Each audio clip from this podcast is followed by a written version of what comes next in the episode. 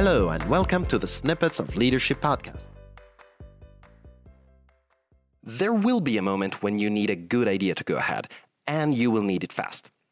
Whether it's a new product feature or a whole new strategy, doesn't matter. At some point, you will find yourself under pressure because coming up with that right idea is on you. You are the leader, and your team is counting on you to lead the way. If you're a creative type, that should be no problem.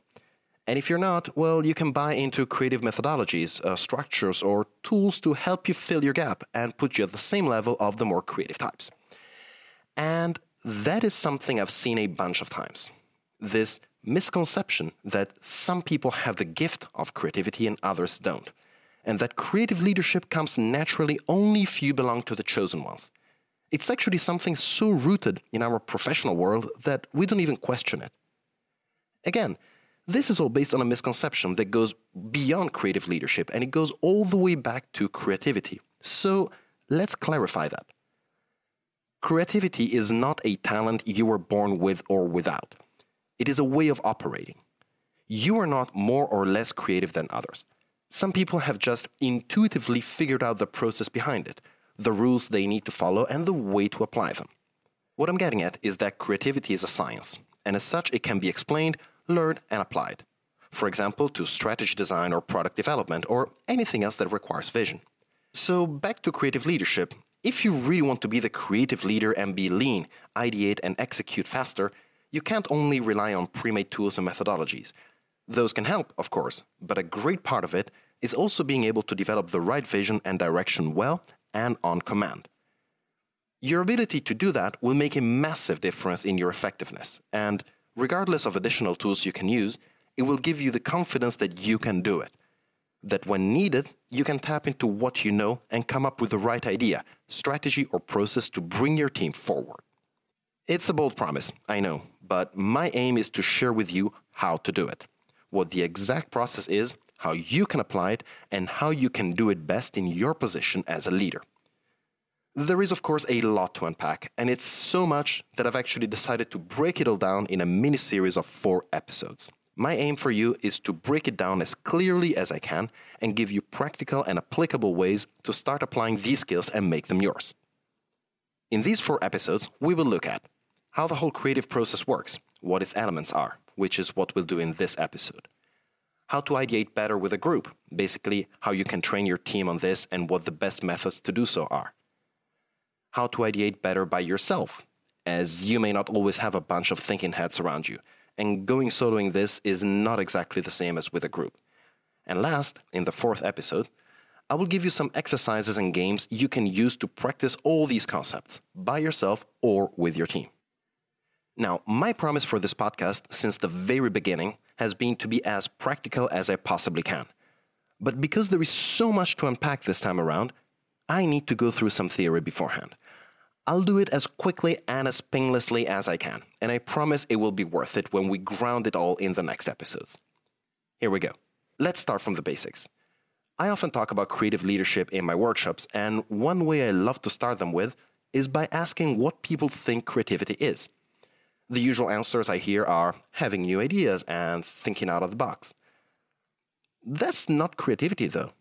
Those are outcomes of creativity. If you're creative, you can have interesting and innovative ideas and think out of the box. But what I'm interested in is what lies behind those outcomes, the process that allows you to think out of the box and gets you to have great ideas. This process is fairly simple, and it consists of only two steps. In the first step, also called divergent thinking phase, you come up with options, specifically as many options or possible solutions to your problem as you can. Your goal in this phase is quantity, not quality. You shouldn't worry about how feasible or far fetched anything is. Whatever comes to mind that bears any sort of connection to your context, you should put it down, impossible or not. And in the second phase, also called convergent thinking, you then try to make sense of all those ideas you have generated. You will drop some, refine some, and most importantly, look for new and unusual ways to link them. Those connections, those new and unusual links are what you're looking for, especially the ones that manage to connect far away concepts. If you're able to take two ideas that had not been put together before and find that new connection, you are very likely to get to a breakthrough. Let's make it all a bit more practical. Here are two examples. Take the case of the man that one day went for a walk in the forest in Switzerland. When he returned home, he found out that he had lots of little green seeds stuck onto his coat. He had to spend hours removing them as they had these little spikes that made them stick more to wool. That may have meant nothing per se, and that man just may have brushed the whole thing off. But instead, he made an unusual connection between the textures of those seeds and the one of his coat. His name was Georges de Mestral, and that's how he got the idea for the company he founded, Velcro. Or take the case of a woman by the name of Sarah Little Turnbull, a designer who in the 1950s was tasked to experiment with a new type of fabric for a bra. But that fabric didn't work well at all she could have ditched the project and moved on to maybe testing a different fabric, but instead she didn't. She made a new connection between the type of material she was using and the purpose she could use it for. Took one cup of a bra built with that material, placed it on her face, and effectively invented the N95 face mask. Now, this may all have been by accident. De Mestral and Turnbull probably were not aware of this two step process and just stumbled upon it but it doesn't mean you should hope to stumble upon it as well. If you know how it works, you can willingly apply it and up your chances of finding your next move. As I said, in the next few episodes, we will put this into context, looking at how this looks like in practice with your team or just by yourself. Before we get there, though, there is just another point I need to make.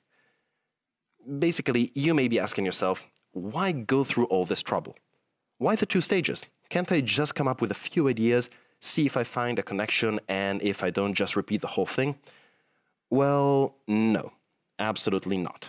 And this is why I needed to break down the theory at least a bit. Your goal is to link two far away concepts in an unusual or new way. That's the core of creativity. So, to do that, you need a lot of different options that you can then connect and a few interesting ways to connect them. And it's clear that the more ideas you come up with in the beginning, the higher the chances that they'll be unrelated. That's why it's worth just focusing on quantity in the beginning, because that will give you more material to play with afterwards. Also, it's not easy to find that new connection. It requires time and focus. So if you keep investing your mental energy to go back and forth between generating ideas and connecting them, you won't be more efficient. You'll probably just end up with a headache and nothing you can use. So Wrapping it up, a large part of creative leadership is being able to come up with the right idea at the right time. To do that, you need to be creative, but creativity is not a talent. It's a way of operating, a two step process. In step one, you will only generate ideas, as many as you can, and without caring about how realistic or absurd the ideas you come up with sound. You will note everything down. In step two, you will then try to make sense of what you have looking for new or unusual ways to connect those elements. Those connections are where you will find gold. The only rules you need to remember for now are in step one, go for quantity.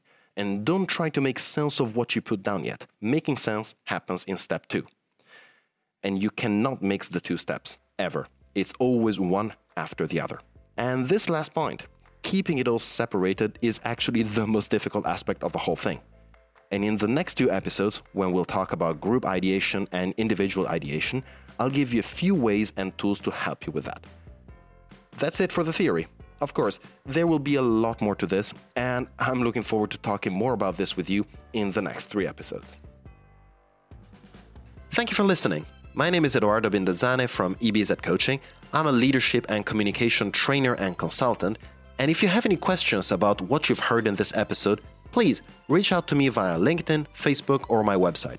I'll be answering the most interesting questions on the show.